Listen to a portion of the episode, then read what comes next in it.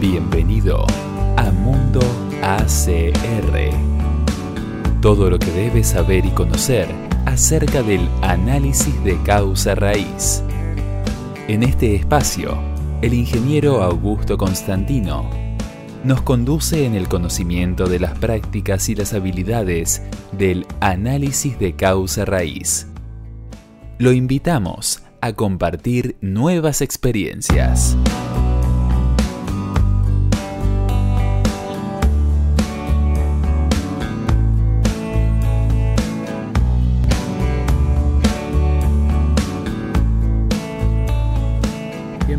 A esta nueva edición de Mundo ACR. En este capítulo vamos a tratar los métodos, técnicas y herramientas que se aplican normalmente para el análisis de causa raíz, siguiendo con la línea de la columna de los procesos dentro de ese paraguas formado por los procesos y por las personas. Bien, en este caso vamos a hablar de métodos, técnicas y herramientas. Y podemos decir que en el día a día se resuelven siempre problemas, ¿no? lo hacemos continuamente, sea aquellos problemas simples o aquellos problemas que con solamente una decisión rápida se logran encaminar y solucionar o sean mucho más complejos. También aquellos en los que es necesario investigar mucho antes de, determinar, de determinar soluciones. Eh, pero siempre se hace tomando una línea de una forma determinada que hace de esto un proceso estructurado, escalable, secuencial, siguiendo un orden, aun cuando se hace en forma inconsciente, sin pensar en esa secuencia formal. La secuencia utiliza una determinada mecánica, con pasos, y utiliza técnicas, herramientas y métodos de mayor o menor complejidad, dependiendo también de la complejidad del problema abordado, ¿no? el problema que queremos investigar. En la resolución de problemas se aplican métodos, técnicas y herramientas las cuales están siendo utilizadas dentro del proceso de resolución de problemas desde el análisis, la investigación, la definición de soluciones y aún más allá con el seguimiento de la aplicación de otras soluciones. En las prácticas existen muchos métodos, técnicas y herramientas que son utilizados con diferentes resultados lo que dependerá de la elección y aplicación adecuada, según sea el tipo de evento de que se trate, ¿no? el que estemos investigando, y así va a llevar al éxito o al fracaso final, llamémosle problema resuelto o, recurrencia del evento.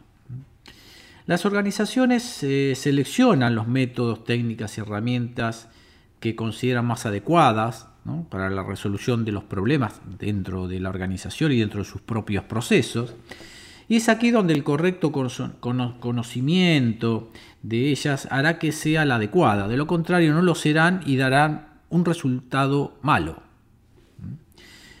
Pero para tener el conocimiento adecuado debe antes entenderse cómo son cada una de ellas y cuándo deben aplicarse. Para continuar con este análisis es necesario entender qué es un método, una técnica y una herramienta en forma conceptual y amplia y luego se analizará su aplicación práctica, las posibilidades, la mejor herramienta que podemos conseguir. Bien, ¿qué es una herramienta entonces? Según el diccionario de la Real Academia Española, podemos decir que una herramienta es un instrumento, por lo común normalmente hecho de hierro o acero con que trabajan los artesanos. ¿no? Esto está enfocado a la artesanía.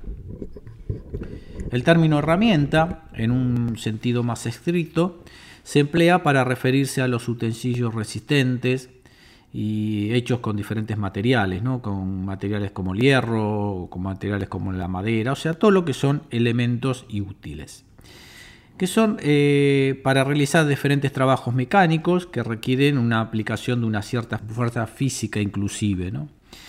Eh, la definición que da la Real Academia apunta a elementos de trabajo físicos, pero este concepto también puede ser llevado a otras actividades entre las cuales están las que no se enfocan a prácticas manuales y que abarcan aquellas eh, de análisis utilizadas en la ciencia, por ejemplo. Aparecen así herramientas utilizadas para visualizar el estado de las cosas que apoyan a diferentes teorías científicas y que permite también realizar una tarea específica y puntual eh, como representar un estado de situación, eh, poder identificar el estado de parámetros, transcribir y comparar indicadores o comparar datos. De allí aparecen los que se conocen como las herramientas de calidad, muy, muy conocidas, las siete antiguas o las más conocidas y las siete nuevas, como se sigue llamando, aunque aparecieron hace mucho tiempo, se les siguen diciendo nuevas.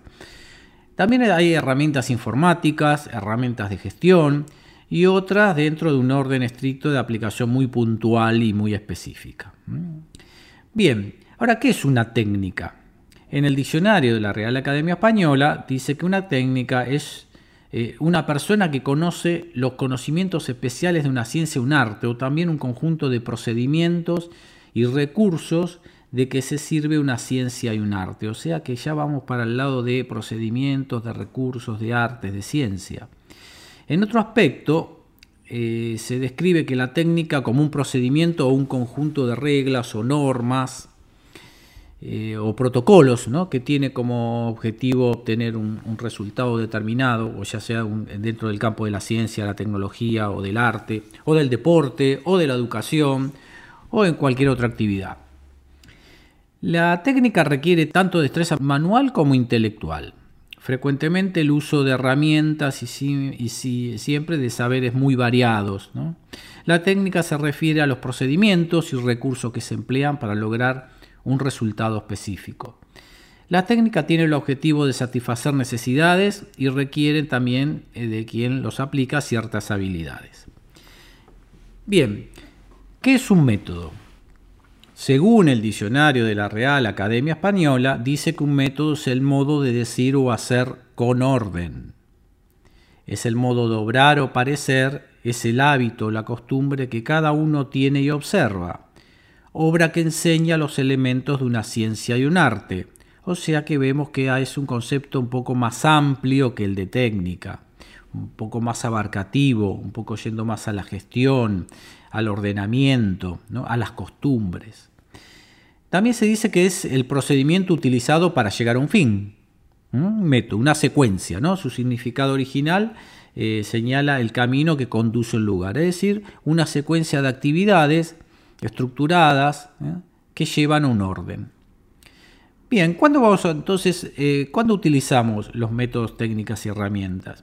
Según teniendo en cuenta los conceptos anteriores, es posible decir que una herramienta es un elemento por el cual se puede realizar una tarea puntual. O sea, si es una tarea referida a un trabajo físico, podemos mencionar como ejemplo eh, un martillo, una pinza, un elemento, un elemento típico, un elemento básico. Y desde el punto de vista de la gestión, podemos decir que una herramienta es, eh, por ejemplo, un diagrama de dispersión, un gráfico de barro, un histograma, y otro también conocido, como decíamos antes, las herramientas de calidad, o sea, algo que me muestra algo, que me ayuda a visualizar y que es muy simple, ¿no? tanto su elaboración como su interpretación, como su... Eh, como conseguir qué, qué, es lo que me muestra o qué es lo que da esa herramienta. ¿no? Una cosa muy, muy simple y directa. Eh, una técnica puede incluir más de una herramienta y así constituir una secuencia de una tarea, siguiendo con el mismo análisis anterior en función de, herramientas, de herramientas mecánicas. Por ejemplo, decimos que unir dos piezas de madera pueden incluir eh, la herramienta necesaria, como ser el martillo y el proceso para martillar y clavar. Podemos decir que ya es una técnica, es una práctica. Es posible decir entonces que la aplicación de una técnica tiene como objetivo identificar las causas de un evento. Así la espina de pescado puede ser una técnica que abarca la identificación de las causas y su relación con las causas. Una combinación entonces de más de una herramienta como por ejemplo la aplicación del Pareto, el diagrama de tendencia de histogramas, puede constituir un proceso que complementa una técnica específica con un fin determinado, aún dentro de un proceso más complejo. Más completo. Es decir, si yo consigo eh, unir eh, varias o utilizar varias herramientas para tratar de identificar alguna situación o que esté más claro un determinado evento, puedo decir que bueno, es una técnica que me ayuda a entender más lo que sucedió, a tratar de visualizar mejor el evento, o sea que me sirve como una técnica básica para eh, iniciar un proceso de investigación, por ejemplo. O sea que del mismo modo eh, podemos avanzar con las definiciones, se puede decir que un método entonces es un proceso más amplio, donde se establece un objetivo y a través de una secuencia de técnicas y herramientas es posible lograrlo. La definición de, la Real Academia Española ah, era más abarcativa, más, más a los procedimientos, más al, al, arte, más al funcionamiento de cosas, ¿no? es un poco más amplio. Entonces el método también lo es. Entonces el concepto de método es más abarcativo y comprende actividades más sólidas y con una secuencia muy definida. Entonces así como eh, muchas veces se suelen confundir entre técnicas y método. Esto es muy común, ¿no? Pero es muy importante establecer que un método es un poco más amplio que una técnica, fundamentalmente porque comprende un proceso más firme sólido, es más abarcativo, estructuralmente y secuencialmente eh, eh, se entiende que es un poco más eh, amplio, ¿no? que es una gestión mucho más amplia. Entonces, para resolver un problema es necesario entonces tener un método definido. No es posible considerar solamente que los problemas se van a resolver sin antes tener un método. Eso desde ya.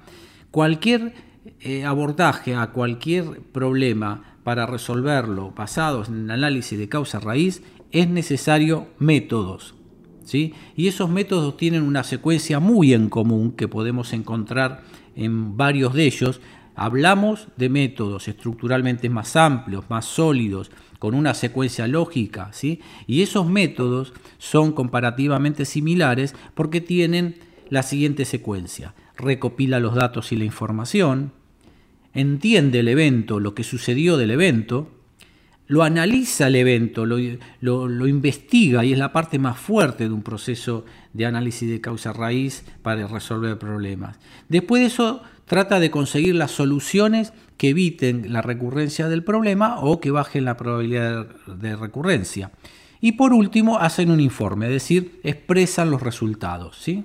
comparten los resultados. Esta secuencia lógica es una secuencia que encontramos en muchos, muchos de los métodos de análisis de causa raíz que deben tener. Quizás una técnica no complete totalmente, totalmente esta secuencia. Y esa es la diferencia importante. Es decir, martillar y clavar un clavo a través de herramientas, utilizando herramientas simples, a través de una técnica de clavado, podemos decir que es una, uno tiene como objetivo, bueno, unir dos maderas. Ahora, el método es más abarcativo, porque yo voy a poder decir que es necesario construir un mueble, construir algo y es necesario clavar y es necesario unir esas maderas. Es decir, tiene un objetivo más amplio, más preciso y más profundo.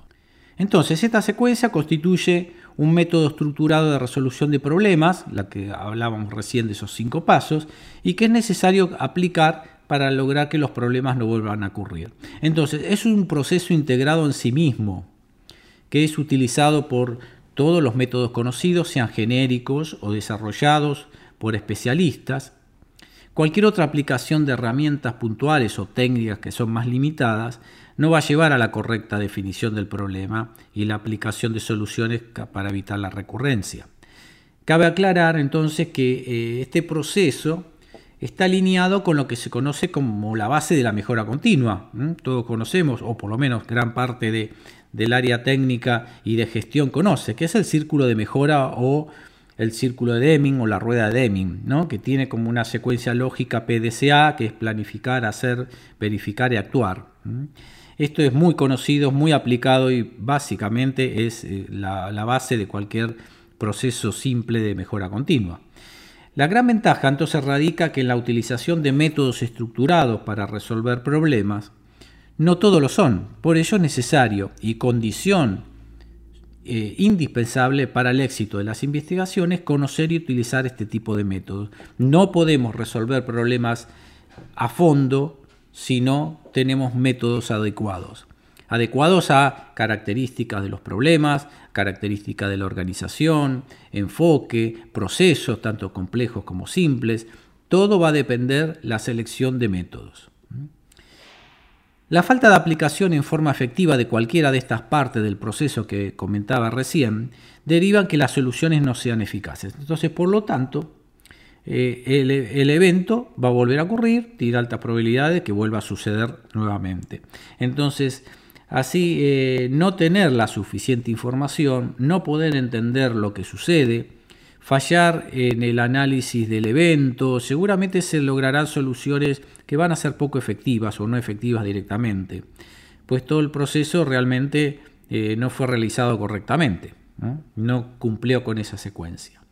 Entonces, un método estructurado y correctamente aplicado es fundamental para el éxito de cualquier investigación. Métodos, técnicas y herramientas hay muchos podemos generar un listado muy amplio de todos estos. Cada uno con su funcionalidad, con su aplicación, con su uso, con su práctica. Debemos seleccionarlos adecuadamente, debemos seleccionarlos para que las personas los sepan utilizar, considerando las habilidades propias de las personas y si no, por supuesto, entrenamiento, entrenamiento y entrenamiento. Pero es necesario que toda organización defina sus propios métodos, sus propias prácticas de análisis de causa raíz para resolver problemas, que esas prácticas sean adecuadas al tipo de organización, a las habilidades de las personas, a los objetivos de la compañía, relacionados con las metas y las estrategias.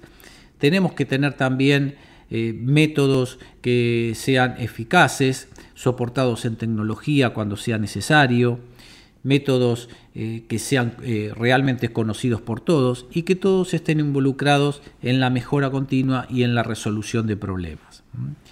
Por supuesto, es una actividad y es necesario seguirla en la organización. Muchas son las prácticas utilizadas para la resolución de problemas, eso de hace muchos años, las cuales se crearon y desarrollaron y mejoraron con el tiempo. Elegir las prácticas o las que mejor se adapten a la organización precisamente es el desafío. Pero siempre hay que tener en cuenta que es necesario un análisis exhaustivo de las necesidades, las habilidades de las personas y los resultados esperados en base a los objetivos de la organización. Bien, tengamos en cuenta que la resolución efectiva de problemas basadas en el análisis de causa raíz debe ser una actividad en la organización como cualquier otra por lo tanto necesitará de recursos, habilidades y objetivos claros. Los espero en el próximo capítulo.